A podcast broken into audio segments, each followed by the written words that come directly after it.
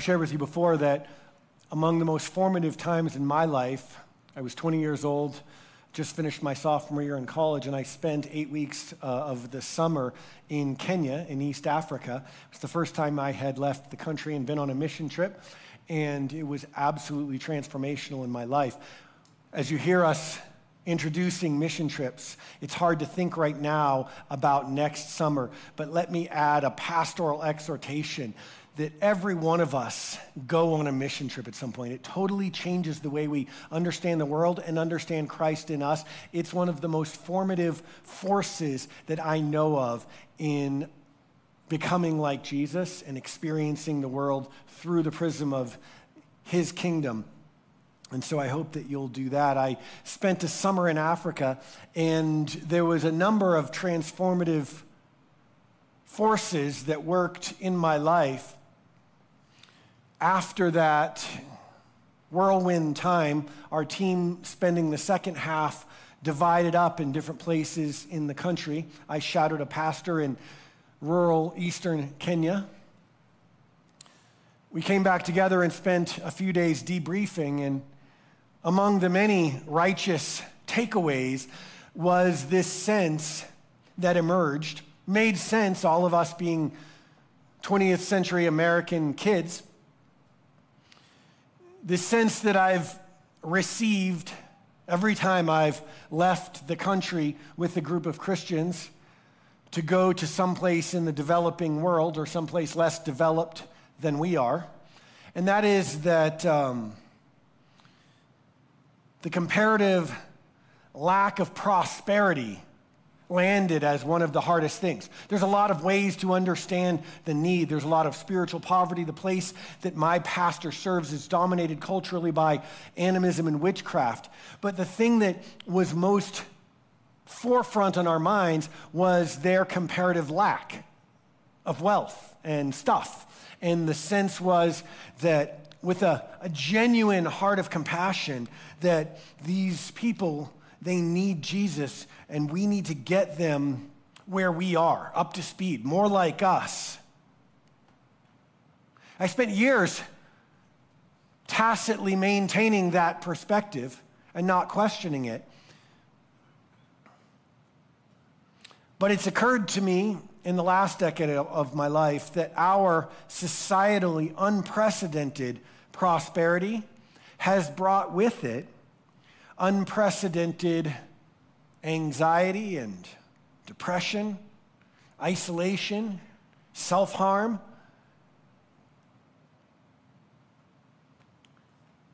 The way that our prosperity has manifest inside the church as well as out calls into question the American assumption that if the developing world could just be more prosperous like us, they'd be better.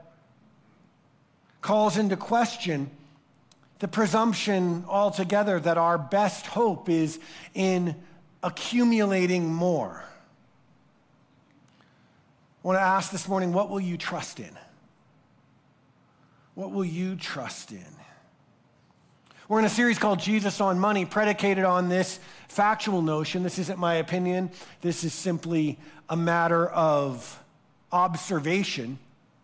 Jesus, in the four Gospels, talked about money, wealth, and possessions more than any other single subject. Jesus, the guy that said of himself, I don't even have a place to lay my head.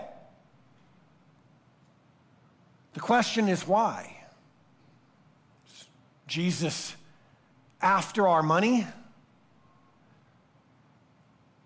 I posited last week as we introduced this series that maybe it's not that Jesus is preoccupied with our money, as some culture skeptics have painted him to be, but rather Jesus is preoccupied with us, and we're preoccupied with money. And so he speaks disproportionately to our preoccupation. Last week we asked the question, Whom will you serve? Jesus famously said you cannot serve God and money. If you missed last week, I would encourage you to listen to the podcast or go online, denverunited.com, and you can get caught up there. A foundationally important idea from Jesus. We're continuing this week in Luke chapter 12. an encounter recorded starting in verse 13 where someone in the crowd said to Jesus, Teacher, tell my brother to, to divide rather the inheritance with me. Jesus replied, Man, who appointed me a judge or an arbiter between you? Then he said to them, Watch out. Be on your guard against all kinds of greed. Life does not consist in an abundance of possessions. And he told them this parable the ground of a certain man yielded an abundant harvest. He thought to himself, What shall I do? That's the operative question, right? When you live in abundance, what shall I do? I have no place to store my crops. And then he said, This is what I'll do I'll tear down my barns and build bigger ones. And there, there I will store my surplus grain. And I'll say to myself, You have plenty of grain laid up for many years. Take life easy, eat, drink, and be merry. But God said to him, You fool. This very light, night, rather, your life will be demanded from you. Then who will get what you have prepared for yourself? This is how it will be with whoever stores up things for themselves but is not rich toward God. Often in studying this passage, teachers and scholars focus on the brother's greed, which makes sense because Jesus singles out that false motive in saying life doesn't consist in the abundance of our possessions. Be on your guard against greed. And the brother's motivation, indeed, may have been greed. This wasn't a story that Jesus made up, at least not the, the, second portion was, but not the men coming up and asking him to divide the inheritance. This was simply an encounter. He was having a meeting, and they took the opportunity to harness his moral authority. It could be that the brother was greedy, or it could be merely that he was seeking security stability, assurance in an uncertain time, in an uncertain place. Roman occupied Palestine in the first century for a Jew was anything but stable. As the second born, presumably, the brother, the younger brother, would have asked Jesus, Hey, help my traditional older brother embrace modern times. That's so religious, old fashioned, that you're the firstborn, you get it all. I need some assurance, some stability. I need to put my kids through college too.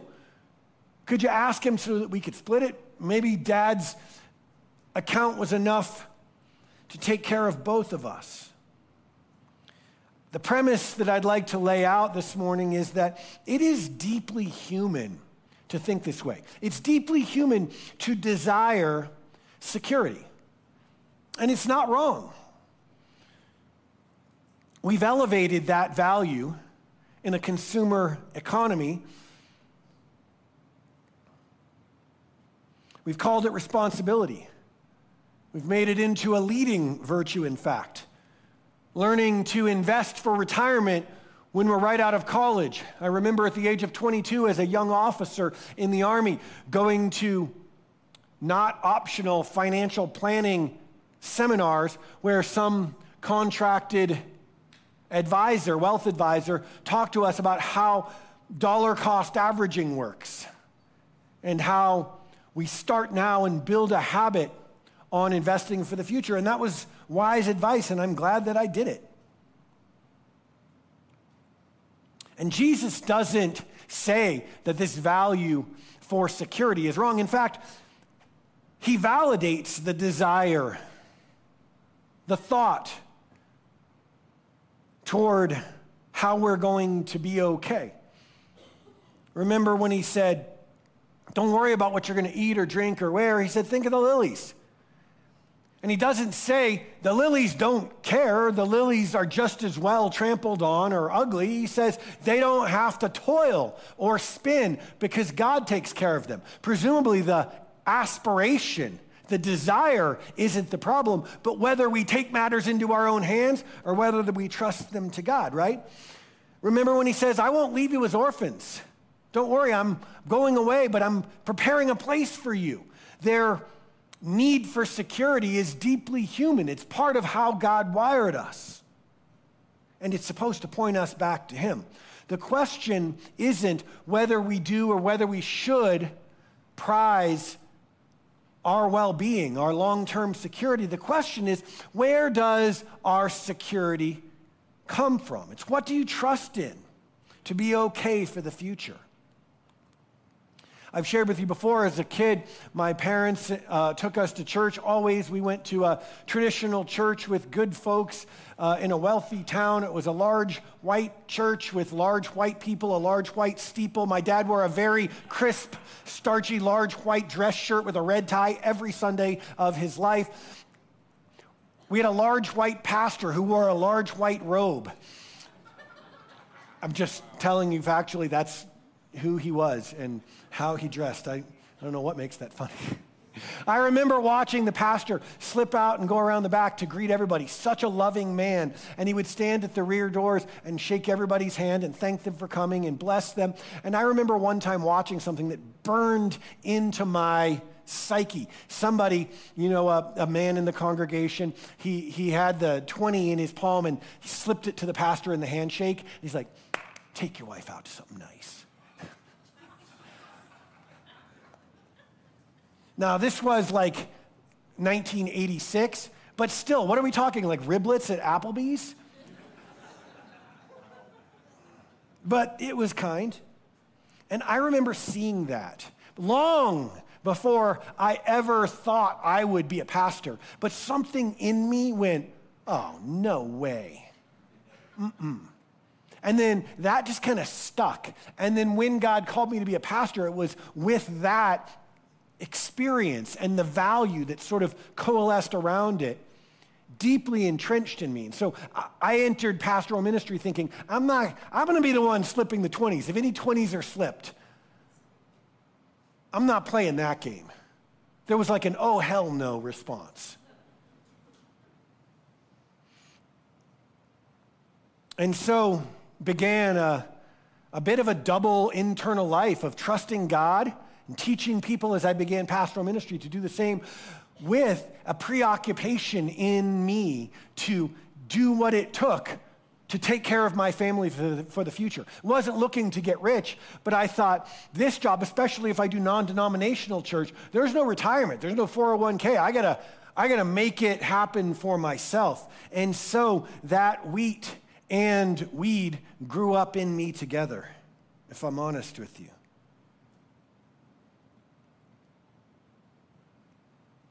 Verse 17 the rich man about whom Jesus spoke in his subsequent parable said, What shall I do? I've got all this. I have no place to store it. So he said, This is what I'll do. I'll tear down my barns and build bigger ones. I'll turn my house into a rental and build a larger one. I'll buy a second one. I'll buy a third one. One in the beach, one in the mountains. I'll get another car, one for my commute, one for the weekend.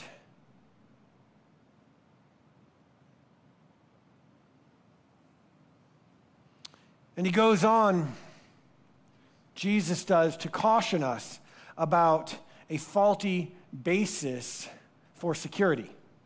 I don't know if the man was just wanting bigger barns or if he was wanting to make sure he had enough to hold the enough. I'm going to make sure I'm secure. I'm going to secure my family and change my family's fortunes down the line. And Jesus said in probably the key verse for this passage in verse 15 be careful, life does not consist in the abundance of possessions. And Jesus may be speaking merely of life as we know it, but Jesus has repeatedly said, I came that they would have what? Life. And life abundantly, like life with a capital L. And maybe he's saying, hey, the good life, the abundant life, the life that I came to redeem, restore, and connect you with, the life that God desired in creating us as his beloved children. I came that you would have that life and have it to the full. And maybe Jesus is saying the God life, the full, overflowing, the abundant life. It doesn't consist in amassing possessions.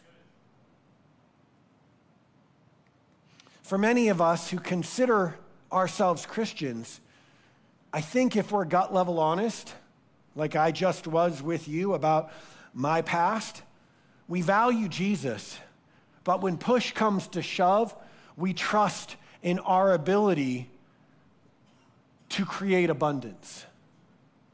We trust in what we can amass, what we can guard, preserve, and ensure. Perhaps that's, as we talked about last week, why so many and Christians at the front of the pack lost their minds during the recession when our portfolios cut in half or our mortgage backed security based holdings evaporated during the Great Recession. Perhaps that's why so many of us lost our minds when the economy was threatened by the pandemic and the variety of responses to it.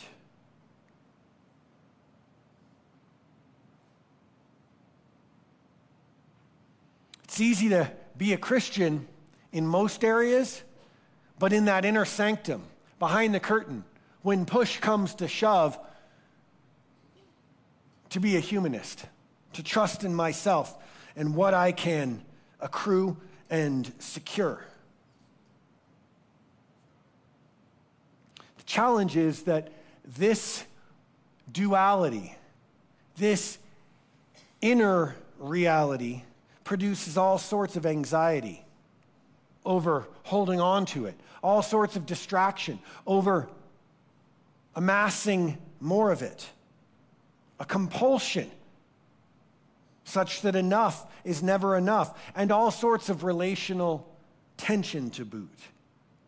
Proverbs 23 teaches do not wear yourself out to get rich. Isn't that what some of us do? Isn't that what our culture teaches us?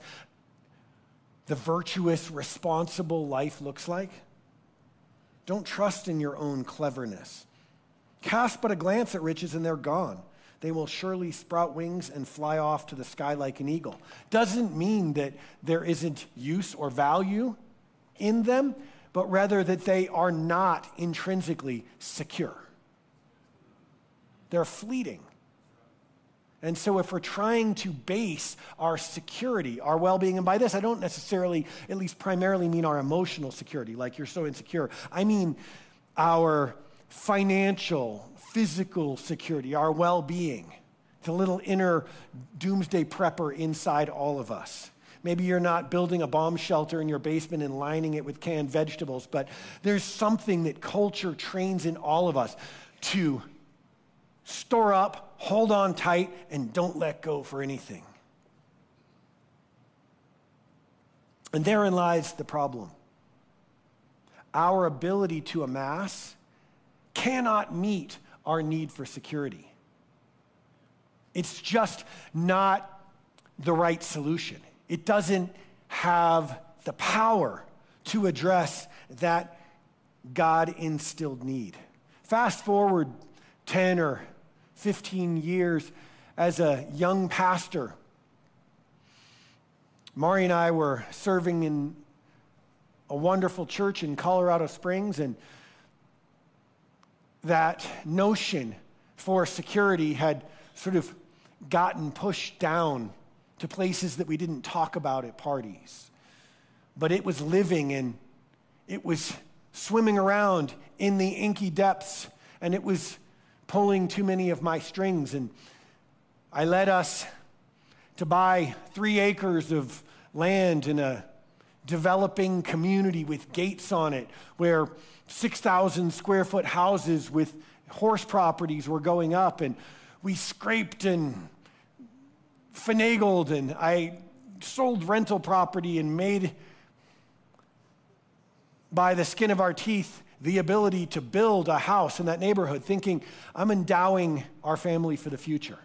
This is where we'll raise our kids and grandkids, and this will be our financial security.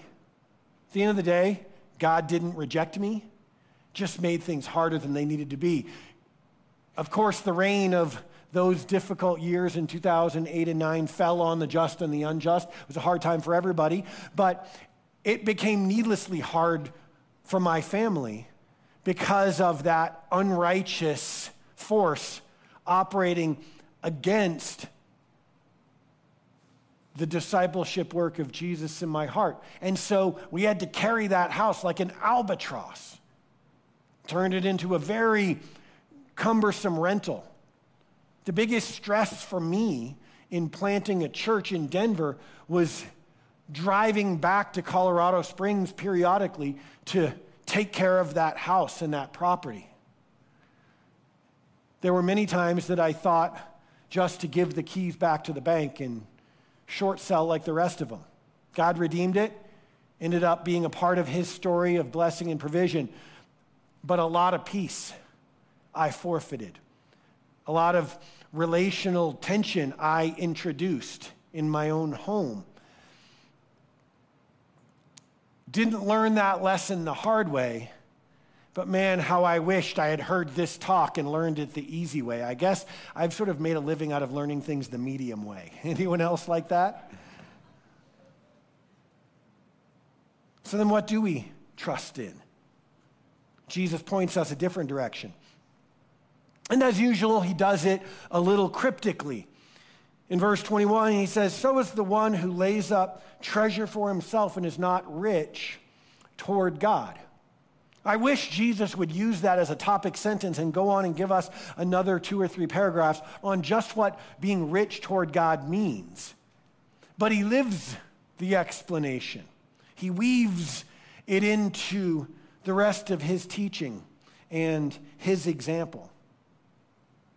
What did he mean to be rich toward God? Well, in Luke chapter 20, some people tried to trap him, as they often did in the last year of his ministry in particular, by saying, hey, we're here under the Roman Empire, but we're the covenant people of God. Is it right for us to pay taxes to Caesar? Yes or no?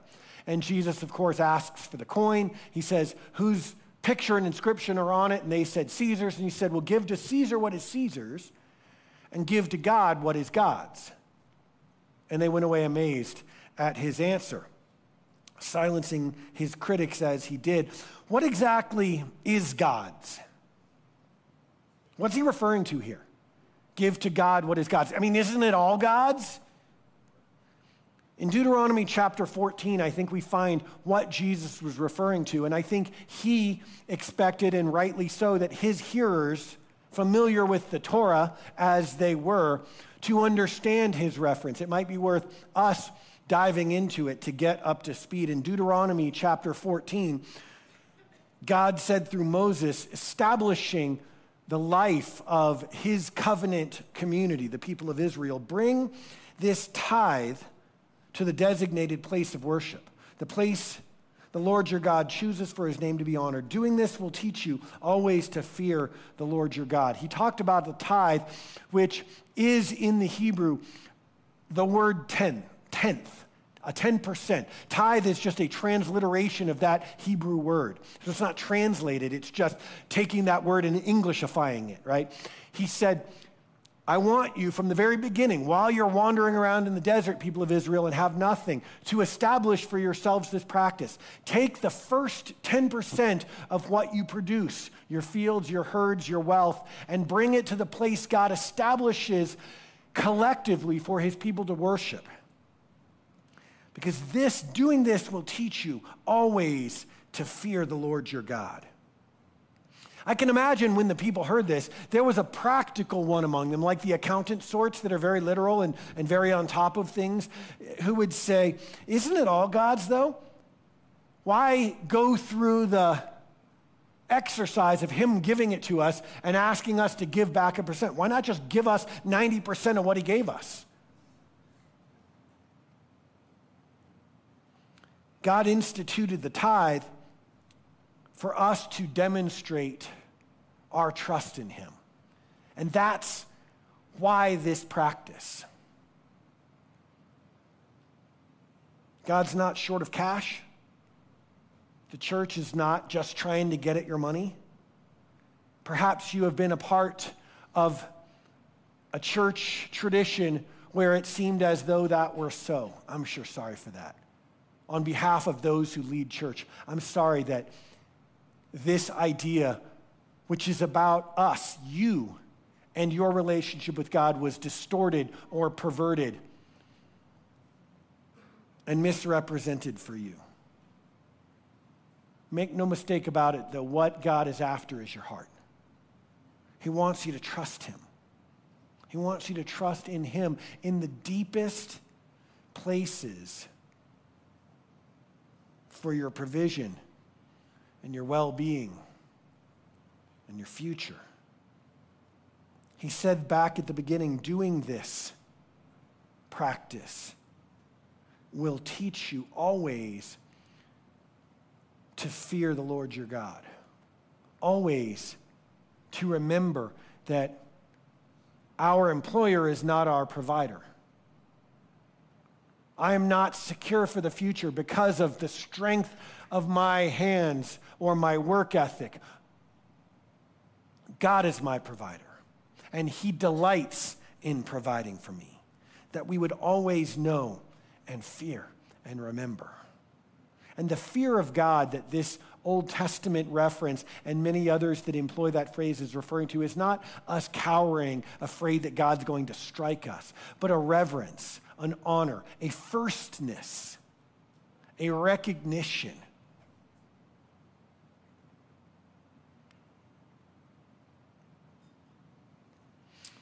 Since we began, and, and before that, as a family, we've always tithed, even while I was wrestling with and working through my own understanding of where security comes from. And since day one, when we were meeting in our basement and Mari and I were dreaming about a church in Denver as economists were cautioning about the onset of a global economic recession. In case you're ever thinking about planting a church, let me suggest not doing it at the onset of a global economic recession, all the same. But that's where we found ourselves. And we net, we've always tithed as a church, a tithe of the tithe of the people. In times of abundance, such as we experienced for the first 10 years, and in times of leanness, such as we've experienced in the last three years. And God has always generously provided for our family and for this church family. And when churches across America closed their doors by the hundreds and by the thousands during the pandemic, when we were forced to close for the better part of a year and had to begin again from scratch with most of the work of the last 10 years washed away in the tide, God always faithfully provided. Let me tell you about tithing. Tithing, first and foremost, is not generosity. Make no mistake here. Generosity is important. It's what we talked about last week, right? Last week we talked about how generosity kills greed and cultivates discipleship in our lives. But tithing is not generosity, tithing is obedience. Tithing isn't a, a fruit of giving to others. Tithing is will I or will I not submit? In Malachi chapter 3, a familiar verse if you've grown up in church, will a mere mortal rob God? Yet you rob me. And you ask, How are we robbing you? In tithes and offerings. You are under a curse, your whole nation, because you are robbing me. Bring the whole tithe into the storehouse, that there may be food in my house. God makes clear that the first 10% of that which He gives us is His, not ours. Why not just give us 90%? Because He wants us to choose. Why not, for that matter, zoom out and just make us programmed robots who have no choice but to do what God wants us to do? Puppets on a string. Because it brings God glory to give us choice. Made in His image, that's one of the key resemblances our volition, our will, and for us to choose Him. Nowhere is that choice more painful and sacrificial and meaningful than in choosing to give back of that from which he abundantly gave us what he said is his. Tithing is obedience. It demonstrates I'm submitted. Bring the whole tithe, he said, to the storehouse. The storehouse, as Deuteronomy referenced, is that place where God is worshiped collectively. There are many good storehouses. In the modern New Testament expression, I believe that most reliably to be a local church. Not necessarily this local church, but pick a storehouse and bring the whole tithe to it. It's not ours to divvy up. I'm going to give 2% of my tithe here and 2% there, like we learned to do with our investment portfolio. He says, bring the whole tithe to the storehouse. Well, that seems oddly self serving for you, Rob. Hey, I didn't write the book. And if one is looking to be self serving, let me suggest gently don't be a pastor. There's a lot of better ways to get rich. But that's what God said. And that is the way, by the way, that we operate. We don't do a, a, telethon where we interrupt the programming for six annoying weeks and bring on guests and talk forever about how we need your money. We don't do golf things. We like golf if you like to play golf, but we're not, we're not doing, we don't have angel investors out there. It's us. This is the family of God. It is purely the tithes of God's people. Jesus said, remember in this passage that we're looking at today in Luke 12, take care and be on your guard. In the traditional translations, it says, against all covetousness. What is covetousness? Coveting is wanting what belongs to someone else. He's saying, be on your guard about wanting what belongs to someone else. So, tithing is obedience. Second, tithing is integrity. It's literally putting our money where our mouth is. In Luke 11, Jesus said to them, You Pharisees clean the outside of the dish, and inside you're full of wickedness and greed. He's basically saying you're hypocrites, right? Woe to you because you tithe, even down to the, the finest herbs. You give a tenth of everything, from your big crops to like each little bit of mint and basil that you grow in your window gardens. But you neglect justice and the love of God. He says you should have practiced the latter without leaving the former undone. What's he talking about? Integrity. He's saying, you all practice the letter of the law and you're leaving the spirit undone. The same principle operates in reverse. If we're practicing the principle of the law, we, we purport to be about justice and love. Don't leave the former undone. Tithing is integrity, it's putting our money where our mouth is. It's saying, I believe in God and I surrender to Him and then it's demonstrating that surrender at a place that is costly, at a place that may touch on our deepest insecurity. And tithing is security, it's authentic, God ordered security. Bring the whole tithe into the storehouse, he says, that there may be food in my house, and test me in this. See if I won't throw open the floodgates of heaven and pour out so much blessing that there will not be enough room to store it, says the Lord Almighty. This has been distorted so often. Hey, just tithe, give to the church, and all your dreams will come true, true, true. And you'll get rich, rich, rich. I don't know if you're going to get rich, probably not. But I know this God will be your security. God will provide for you. You are His children. He cares about you much more than we parents care about our children. God won't leave you begging bread. And with that security of income comes the incomparable security of peace in my soul, knowing that God is my provider and that He is recession proof allows me to go to sleep at night, regardless of where the market is. Whether the church is booming like it was in 2019, or is being scraped up off the floor like it was in 2021. I would prefer it to be booming, all things considered, but my soul can rest peacefully because this corporation, you all, you're not my provider. God is my provider. And so it is with you. There is unprecedented, unmatched security in trusting God.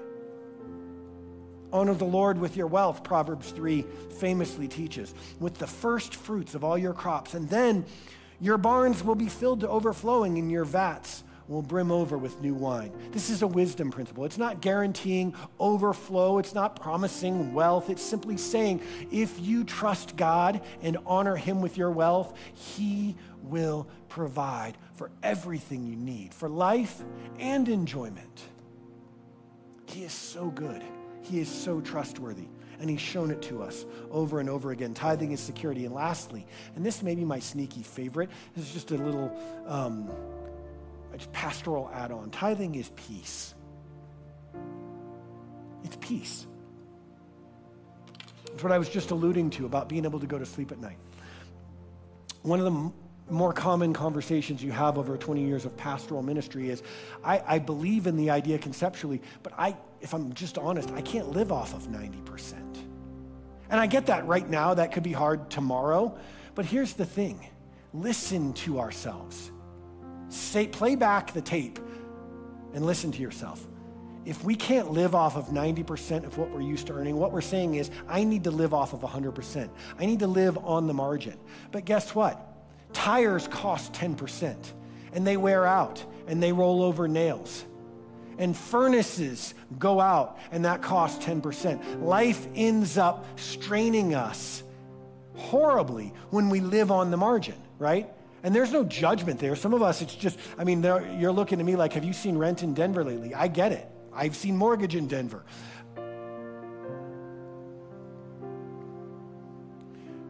But if we choose to live hand to mouth, spending everything that we bring in only to hope we can bring in more next year so we can spend a little more, we're introducing a certainty of stress in our lives. And tithing teaches us to step back from the margin. I'm not saying that your tithe is your rainy day fund, but when you go from living on 100% to living on 90%, it's incrementally much easier, don't you know, to go from living on 90% to living on 80%. We now live on 70%. We tithe before we do anything else, and then we put away money for our future, non anxiously, and then we save 10% and then we live off of the rest. And you're like, well, yeah, but you're in your 40s, you're earning a good income. Yeah, but again, let me offer you a bit of prudential wisdom. If you're looking to earn a high income, probably don't do pastoral ministry. It's not the, it's not the best get rich. So I'm not asking for your pity. God's given us everything we need and more. What I'm saying is the journey has been to learn to live off of the margin and be at peace and be able to be generous and be able to go skiing. To be able to experience the joy of the Lord in practical and not just ethereal ways. Tithing is peace. So, what do we do on day one? How do we put this into practice? Well, the scripture calls it the first fruits. Bring the first and best. This was a, um, a term that had to do with their agrarian culture. I think the idea here is schedule schedule first what matters most. It's what we do consciously or tacitly with our schedules. It's the exact same thing we do with our budgets. And so, Mari and I, we give online, we set up an auto payment so that we don't have to think about or decide every month do I want to do this again? Some people prefer to write a check because they want to make that conscious decision. However, you do that is fine. We schedule first what matters most and then let everything else flow from that. And then, secondly, God says, Test me in this. That's a peculiar instruction given that God explicitly said and Jesus quoted, Thou shalt not put the Lord thy God to the test. Except, it would seem, when he explicitly directs us the opposite. So we're not supposed to test him except where we're supposed to test him. And he says, In this, test me. Test me. See if I won't open the floodgates of blessing and take care of your every need and fill you with more peace and authentic security than you've ever known. Test me in this. And so, what I've received from the Lord, I pass on to you. Test Him. Try it. I think we're wise not to try something for a couple of days or a month and say, see, it didn't work. Everything takes a little time. Fitness takes time. Things that are holistic and go to the heart and fabric of our existence take time. But set apart three or six months and test God. Say, God, I'm going to sacrificially begin to be a tither. I'm going to bring the whole tithe to the storehouse that there may be food in your house and trust you to fill my house up. And see what he does.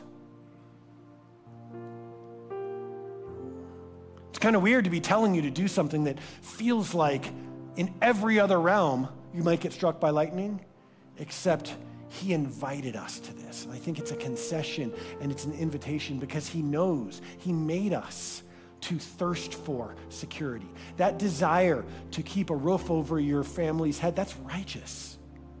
That desire not to be a burden on your kids or society when you're elderly, that's righteous. The question is, how are we going to express that desire? God made provision for it, and everything flows from there. Seek first, Jesus said, the kingdom of God and his righteousness, and all these other things will be added. They'll all stack up in right order. Make sense? Yes, no, maybe so? I, what I heard in that involuntary moment of silence is you want another 30 minutes on tithing. I am so ready to preach that message. All right, stand up. Let's get out of here. All right, anybody uh, having like the church money talk angst that we can come pray for you or give you like a shoulder rub or something? Are you all right? All right. Let's just open our hands toward heaven. Father, in the name of Jesus, we welcome everything that is you. We reject everything that is not. Holy Spirit, would you come and sort the two out?